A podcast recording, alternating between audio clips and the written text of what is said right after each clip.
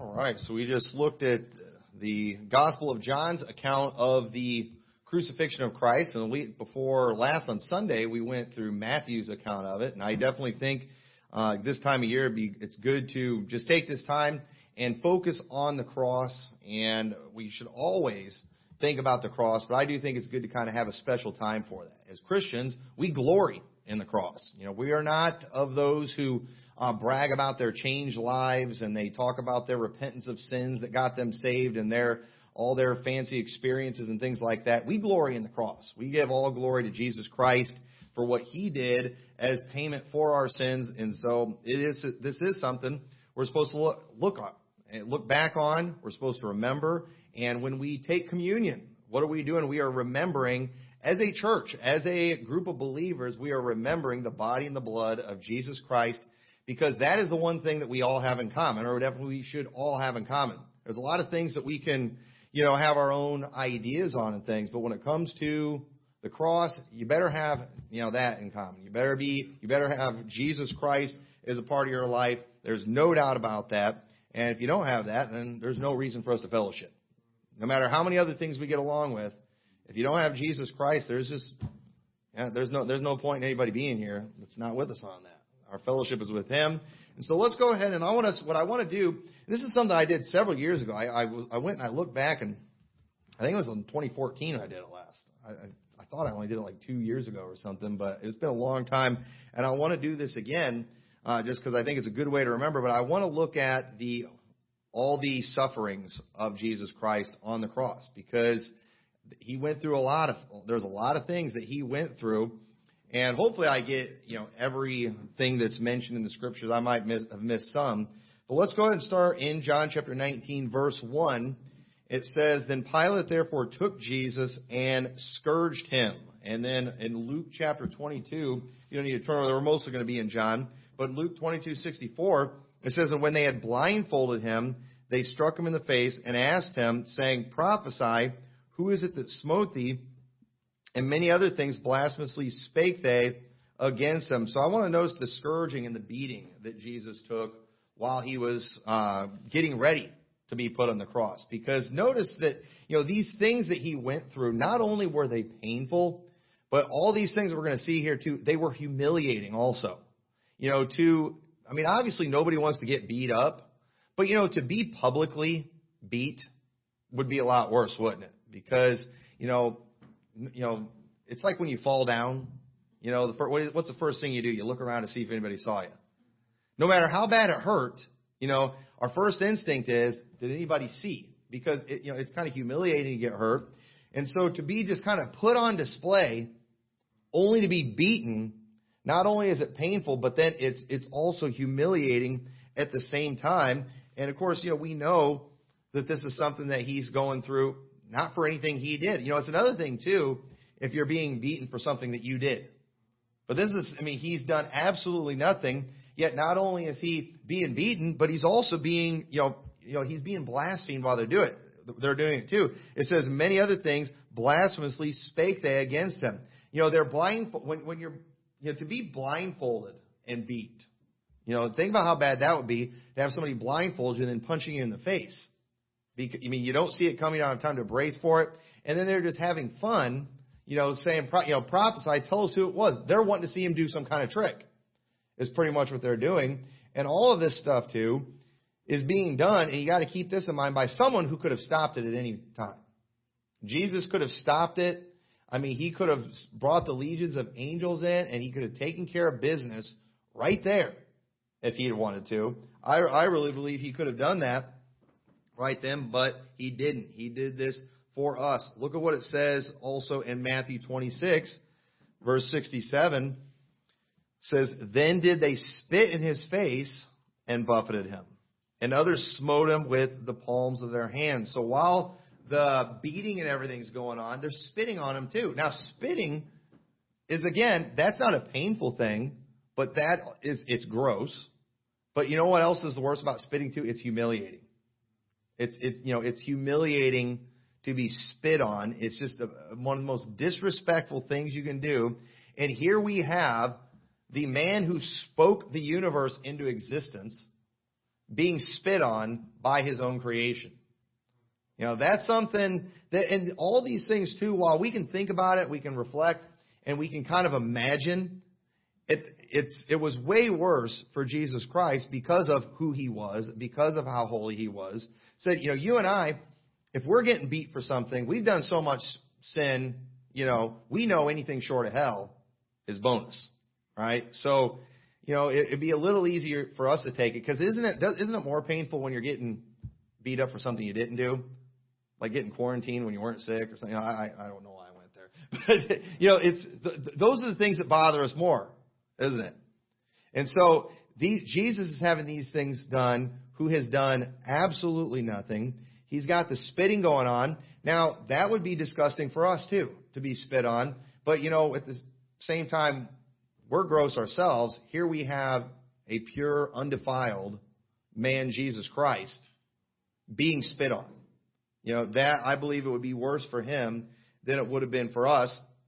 And so they're doing all these things, mocking him. And then also in John 19, in verse 2, it says, And the soldiers platted a crown of thorns and put it on his head, and they put on him a purple robe. So the crown of thorns. Now, obviously, a crown of thorns in the head would be very painful, you know, but I don't believe this was so much done for the pain as much as it was to humiliate him too, because of the fact that you know, you know, he said he was the king of the Jews, and so they're like, all right, you know, let's give this king a crown. It's pretty much what they're doing. I mean, just you know, it, you know, I was reading uh, Revelation 19 today, and just uh, I was I was doing some stuff for the radio program and just thinking about Revelation 19 a little bit. And I've been thinking about Revelation 19 a lot, you know, in the last couple of weeks, just thinking, you know, Lord, I can't wait until the King of Kings and Lord of Lords comes back and takes care of business. I'm just getting, I'm just a little more excited about it now than I ever have been. And I don't want to I don't want to preach that message that I did for that, but you know, we are right now, we are in the in a dark hour, you could say. Just like the disciples were in a dark hour during the crucifixion. But you know, the funny thing about it, Jesus had told them it was going to happen, and three days later he was going to rise from the dead. What is happening to us right now is a step of what Jesus said is going to happen. And we know the end of the story, don't we? And, you know, I'd like to think if I could go back in time and I could be there at the cross, that while obviously it would, I can't imagine seeing the, the suffering that Jesus went through, I'd like to think that there would be a part of me, though, that would have great joy in knowing what he was doing and that that wasn't the end of the story. His death was not the end of the story. He rose again from the dead. I'd like to think that I would have taken some great joy in that. You know, we ought to, this is our chance to do that right now while all the ugly is going on in the world, while all the wickedness is going on, while all the things that Jesus said were going to happen, you know, that right there, you know, is this is our time to go ahead and rejoice in the dark hours. Let's rejoice now because we know how this thing's going to end. It's going to end like we see in Revelation 19 with their blood flowing. Yeah, our blood's going to flow, but we're going to rise from the dead. And then we're coming back. And I'm looking forward to it. I'm looking forward to it more now than ever before. And, and think about this too. You know, and this is something we need to remember too. And this encourages me greatly. I like, I like to think about this too, is when I think about, when I sing songs about the coming of Christ, I like to think about the crucifixion too. One of my favorite songs that we've sang, we've sang a lot is He Will Be Exalted. And the, the song starts out talking about how the King of Heaven left his rightful place, how he came to earth, he suffered. Though it says in the song, though men reject him, Christ alone shall reign supreme at last. All his enemies shall wither like the grass.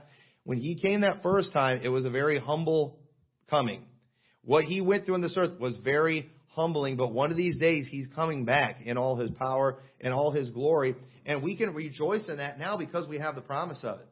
So we need to be rejoicing with what we see going on. And so when I see them putting a crown of thorns on Jesus' head, my mind immediately goes to him coming back wearing many crowns in Revelation 19 and taking care of business. Doing what he could have done back then, but if he'd have done it back then, then there would be no hope for us. There'd be no salvation for us. So we need to remember, we need to remember these things. You know, you know, be sad, you know, for, you know, what he had to go through, but at the same time, take joy in the fact that he did it for us because we couldn't have done this. What Jesus Christ did here, it would have taken us an eternity to pay for in hell.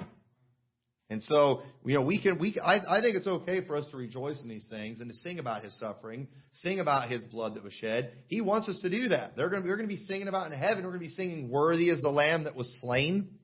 We're always going to be singing about that, even in heaven, because that's why we're going to be there. So think about that. But that, but while that was going on, while there, he's suffering, said he's wearing a crown of thorns. It's not just painful, but it was humiliating too. It was just a way to mock him. And then look what it says in Matthew 27:30. I'm kind of trying to look at these things too chronologically as they happened. And it says in Matthew 27 verse 30, and they spit upon him and took a reed and smote him on the head. And folks, it, you, you know, it hurts getting hit in the head, doesn't it? I mean, getting hit in the head. I mean, I've had some painful blows to the head before, and you can probably tell. But I mean, it, it it's it's not a pleasant thing. You know, it can kind of make you delirious. And uh, I've hit my head before, and I, I can't. One time, I went to go jump over a step, and there was like this, uh, like a doorway there. I wasn't thinking about the fact that it was there, and I just jumped up, smoked my head on that, and I think I might have passed out. I don't remember. I just remember I laid down. And I was kind of dizzy, and later I just kind of all of a sudden was fine. I think I might have passed out. I was just a teenager when it happened. That was very painful. And so, you know, that's another thing that he went through, you know, probably making him delirious, just making everything more difficult. He's got all that pain, and then to get hit on the head like that, I can't even imagine. So then look at John chapter 19 again, verse 2. And it says, so it says they put on him uh, the purple robe, and they said, All hail, King of the Jews, and they smote him with their hands. So again, he's being hit, but he's also being mocked. Nobody likes being mocked. Nobody likes being made fun of. And that's that's not a pleasant thing. And here they're doing, you know, they're they're all having fun at his expense, and not just so this isn't just a matter of you know saying bad things, but they're inflicting pain while doing it too, making it worse. They're they're having fun with it. You know, and uh, you know, you take the biggest slime ball in the world. I just can't imagine. You know, I can't imagine just torturing somebody. You know, I mean, uh, I believe in the death penalty, but I think they ought to make death quick. Personally, I just I don't really see the point in torturing somebody and slow long deaths. And you're like, oh, you know, what if it's a pedophile or something? It's like, you know, I still don't want to torture any human being. I understand some people need to be put in the grave, but just do it quick and let them get to hell a few minutes quicker. All right. I, I think that's you know more than anything we can do to them. So I just I, I can't imagine, you know, that and to be partake, you know, be the one getting it. I can't even imagine. But they're mocking at the same time. It says in Matthew 27 verse 39, says, and they that passed by reviled him, wagging their heads and saying, Thou that destroyest the temple and buildest it in three days, save thyself if thou be the Son of God. Come down from the cross. Likewise also the chief priests mocking him with the scribes and elders said, He saved others, himself he cannot save. If he be the king of Israel, let him now come down from the cross, and we will believe him. He trusted in God, let him deliver him now if he will have him. For he said, I am the Son of God. So notice in this mocking that's going on right here, not only are they mocking Christ, but they're mocking God the Father too. They are blaspheming God. And you know, isn't it a painful thing too when you know, nasty things are said about you, but isn't it a painful thing too when somebody's saying nasty about somebody you love?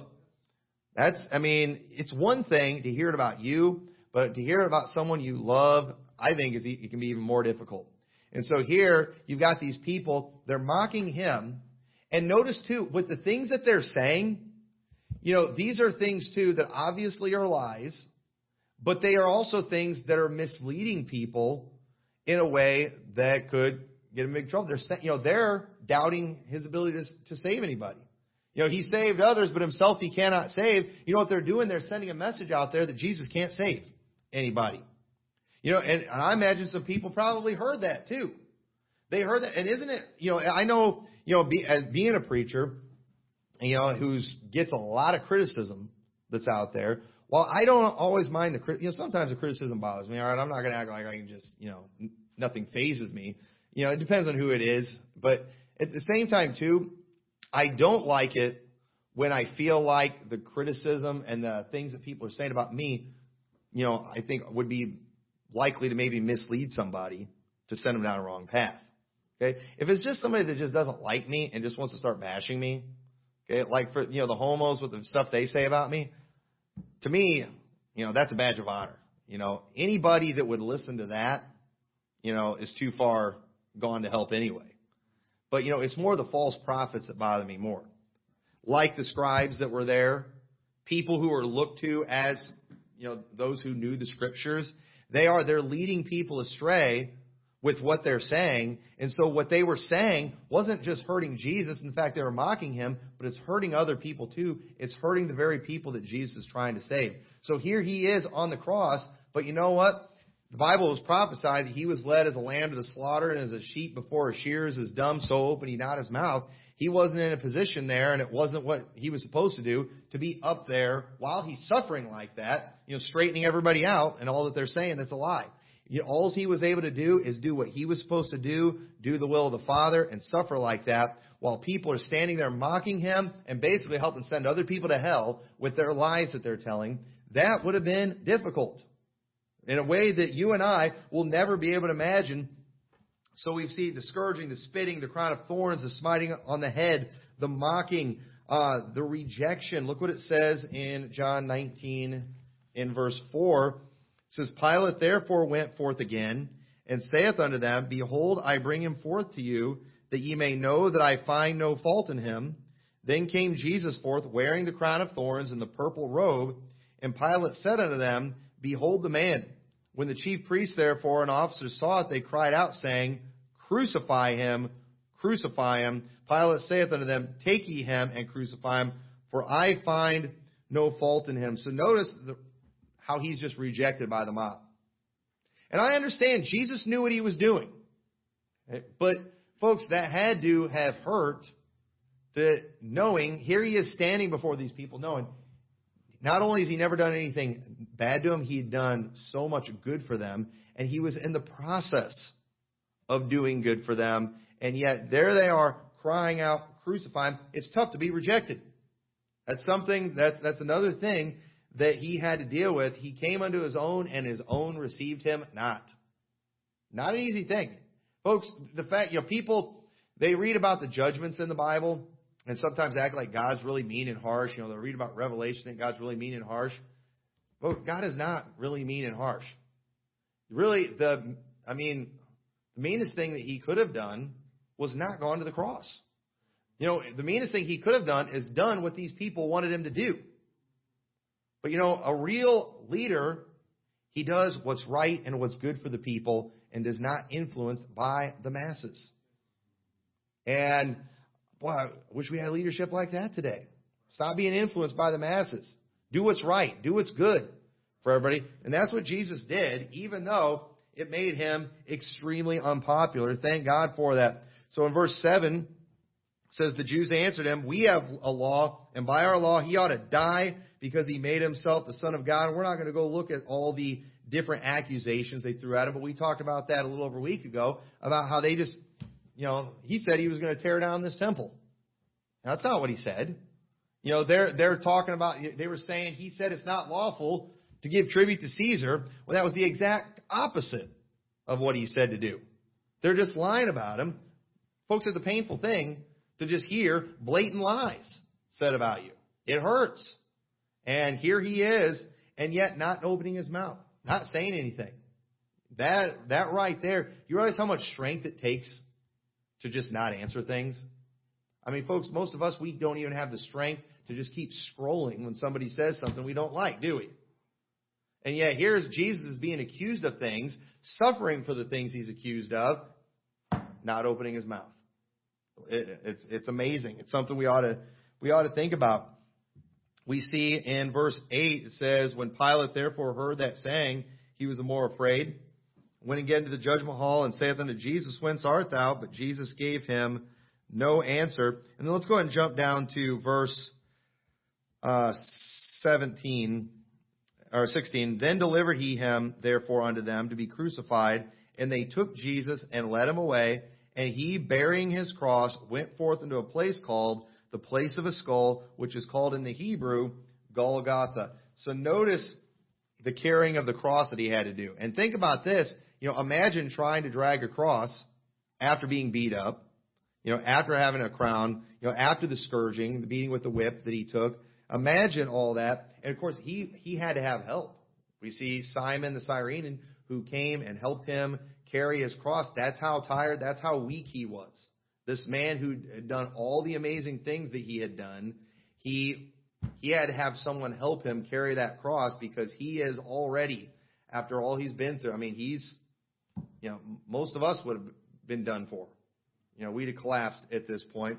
But here he has, he has to go carry his, his own cross that he's going to be nailed to. And, you know, I don't know how long that took. I'm not real sure how long that uh, path was that he had to walk, but he did. He had to go walk to his crucifixion. And I think it's interesting that he did that too.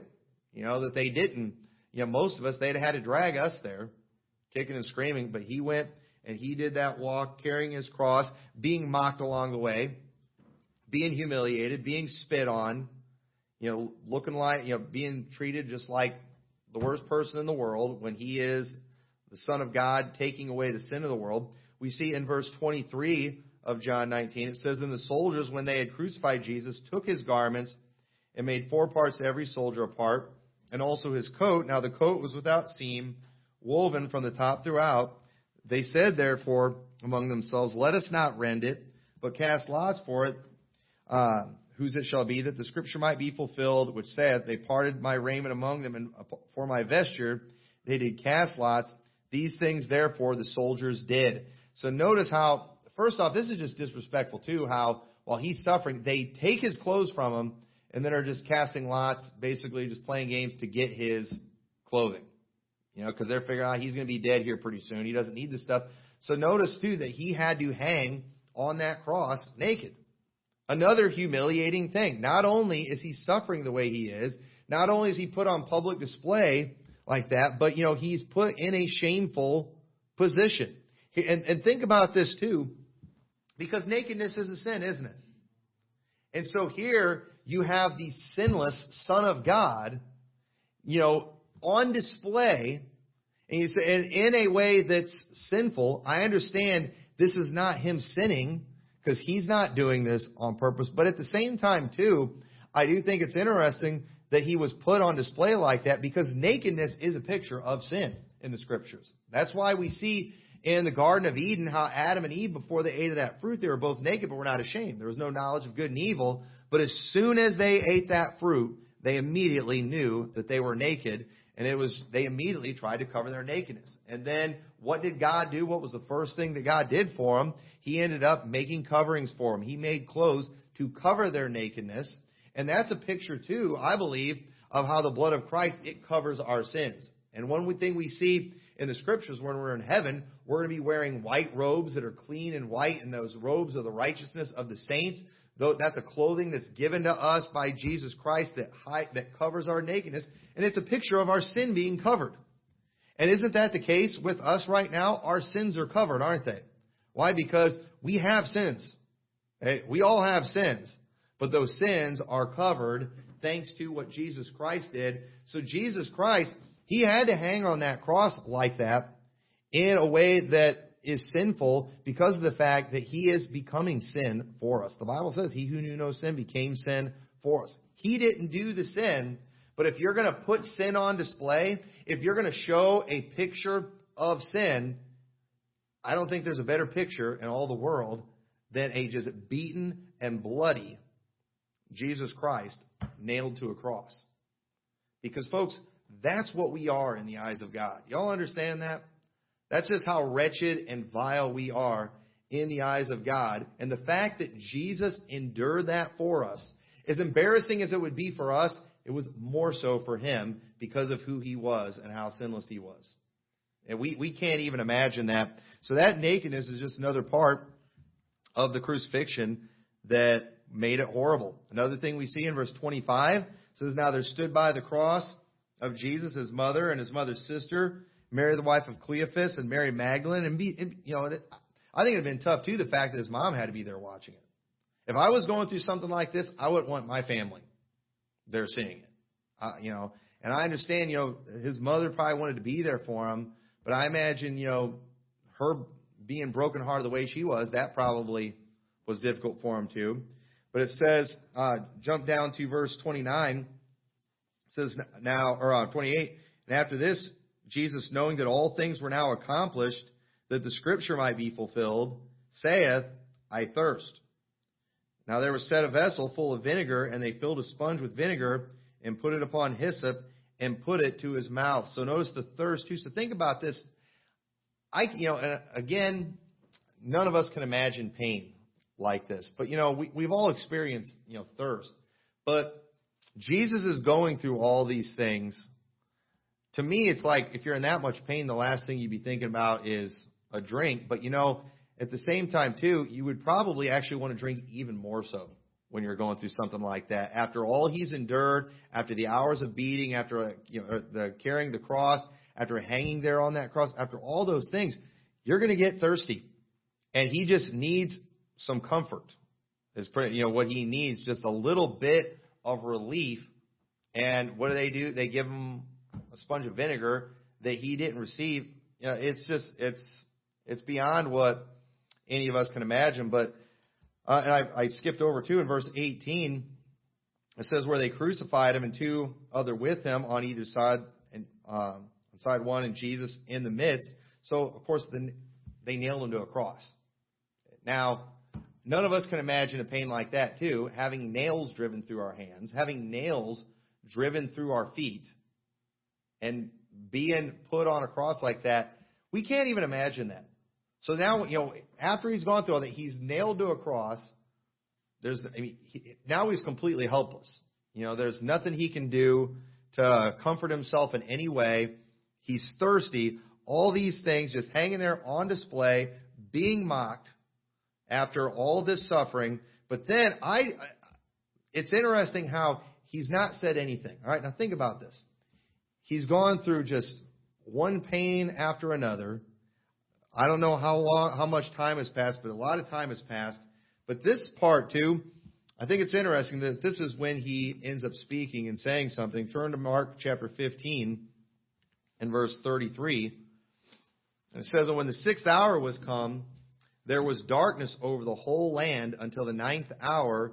And at the ninth hour, Jesus cried with a loud voice, saying, Eloi, Eloi, lama sabachthani, which is being interpreted, My God, my God, why hast thou forsaken me? I personally believe that at this it was at this point where he became sin for us. Because notice too how it mentions, um, you know, after when he said, "I thirst," it was like all things had been done that were to, to be fulfilled, and it was like once he had, I mean, fully carried that, you know, you know, uh, burden of sin and became sin for us, it's almost as though God could not even look on his son. And it's interesting how he cried, My God, my God, why hast thou forsaken me? It was as though this was something Jesus did not know was coming, something he was not ready for. And he cries out, and I don't fully understand the significance of that, but I do think a holy God just couldn't even look at his son in that sinful condition like that. And again, not his sin. Okay? Not his sin.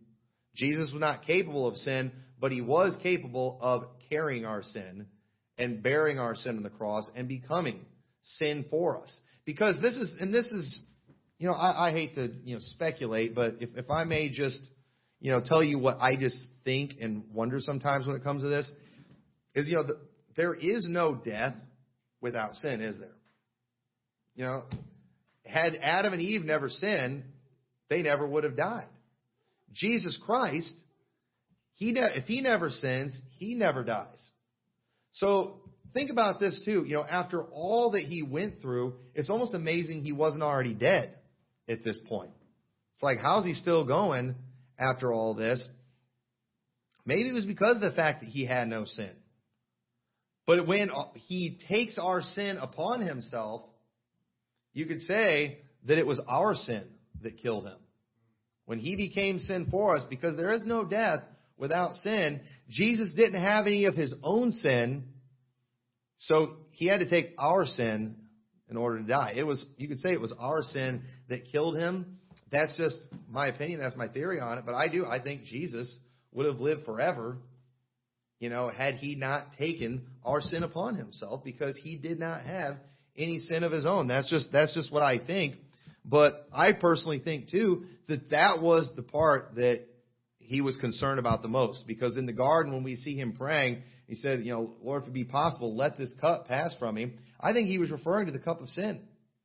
I don't think it was so much a fear of, uh, you know, the suffering and the pain, even though I'm sure, you know, there was concern for that. I think it was that cup of sin because, you know, things that, you know, there, there are some things to us that are naturally revolting.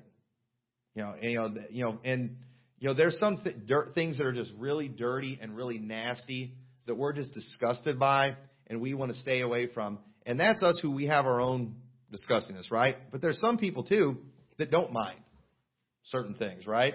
Because maybe they're just really dirty people, they don't have any hygiene, and that stuff doesn't bother them as much. So the thing is, like there's certain sins that you and I couldn't even imagine doing.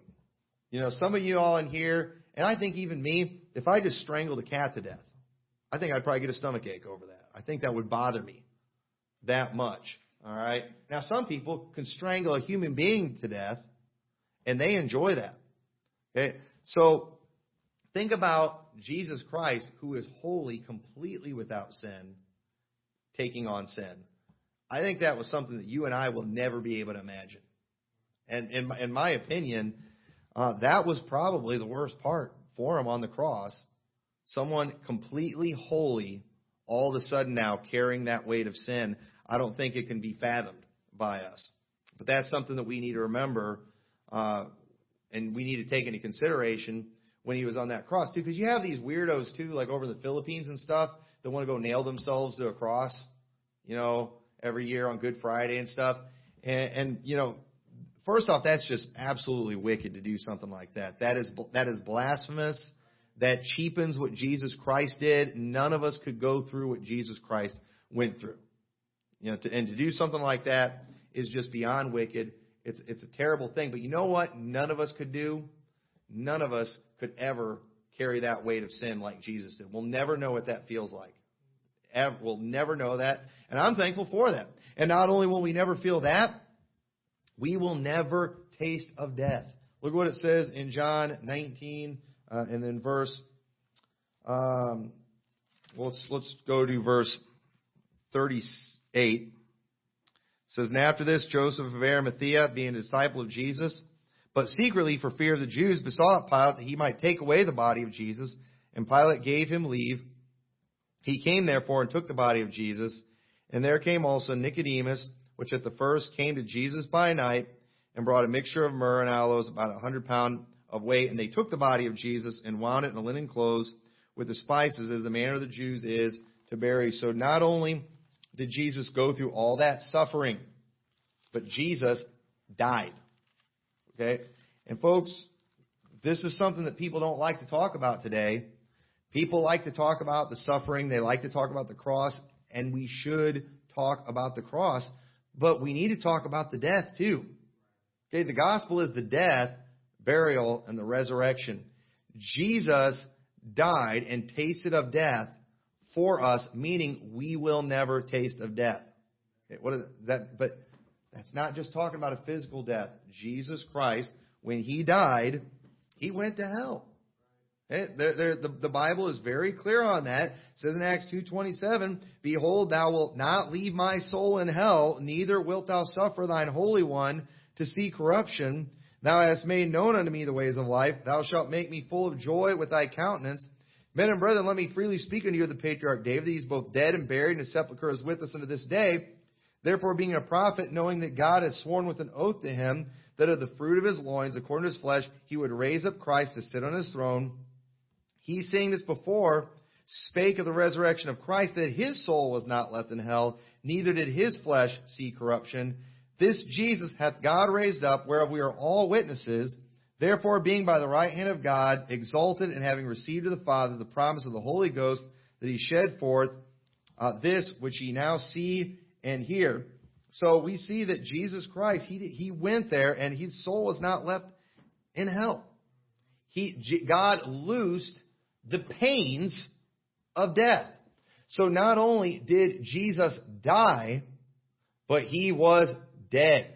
He said in Revelation, Behold, I am he that was dead, and I am alive forevermore. He was not dead like Abraham, Isaac, and Jacob, who God said, He is not the God of the dead, but of the living. God called Abraham, Isaac, and Jacob, who were dead physically, God called them living. Okay? Where do they learn that from? Jesus. He's the one that taught that doctrine right there. And Jesus is he that was dead. He was dead for three days, but he rose again. And folks, we can't leave that part out of the gospel. You don't get to leave the death. We don't just get to talk about the suffering and not talk about the death. The Bible talks a lot about the death of Jesus Christ, the death, burial. Why does it mention burial in there too? Because it shows that he was actually dead. It was a fulfillment of prophecy that his soul wouldn't be left in hell, but his Holy One, his flesh would not see corruption. He wouldn't be dead long enough for his body to rot away and deteriorate. He was going to rise again from the dead, and that's exactly what he did. And so we're we talk we're going to talk about all of it. People get so triggered when you talk about the death of Jesus Christ. But I don't know how you get around talking about the death of Christ when the Bible says it's the death, burial, and resurrection, that Jesus Christ died according to the Scriptures.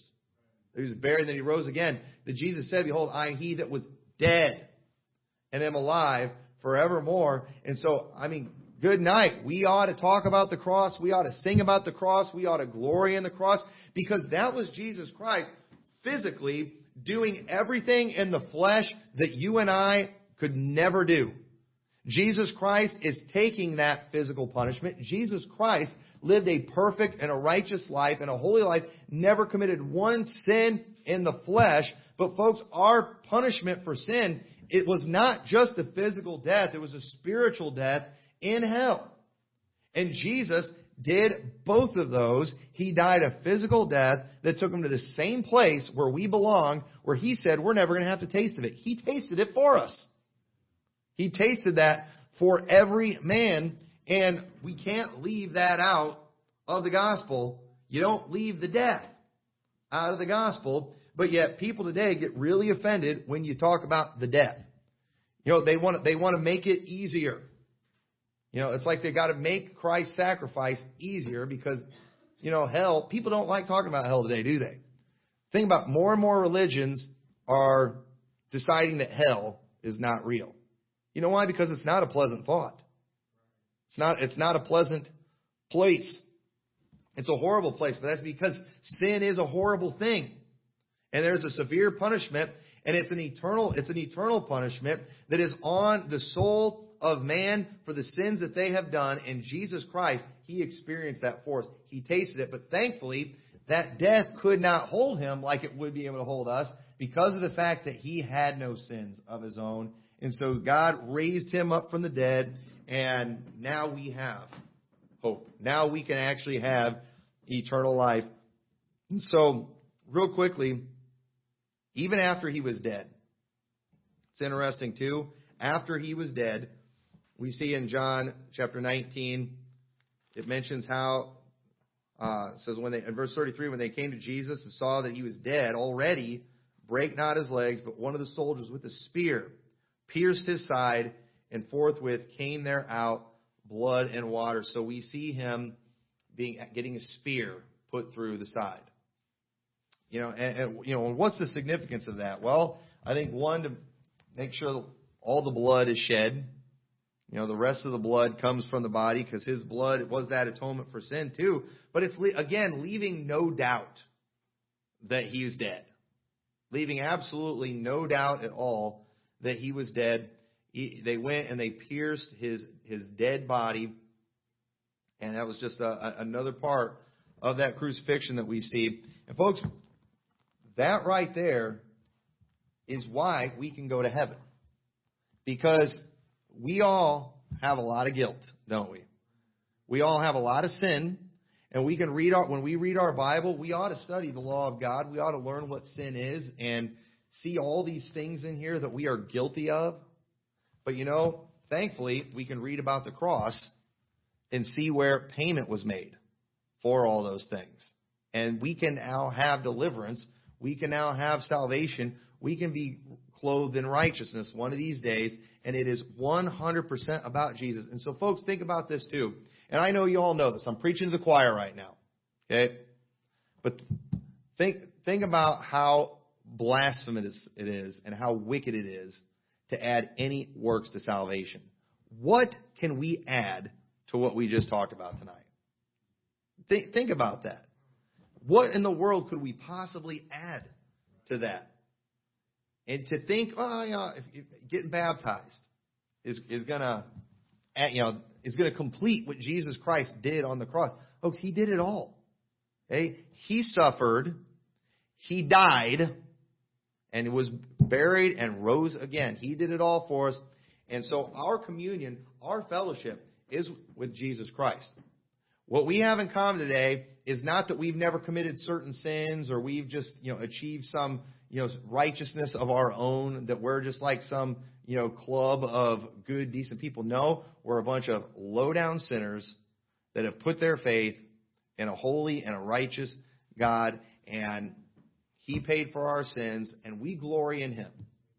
Our, our testimony is Jesus Christ. What we looked at tonight is our testimony the work of Jesus Christ, and thank God for it. So, with that, let's pray. Dear Lord, thank you so much for your word, Lord. I thank you for preserving your uh, the word for us, Lord, so we can always, 2,000 years later, read about what you did for us and just reflect on it and just be thankful.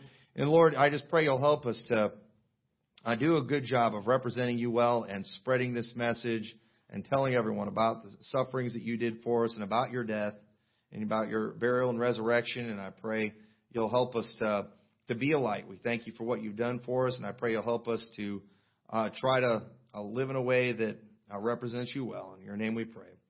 Amen.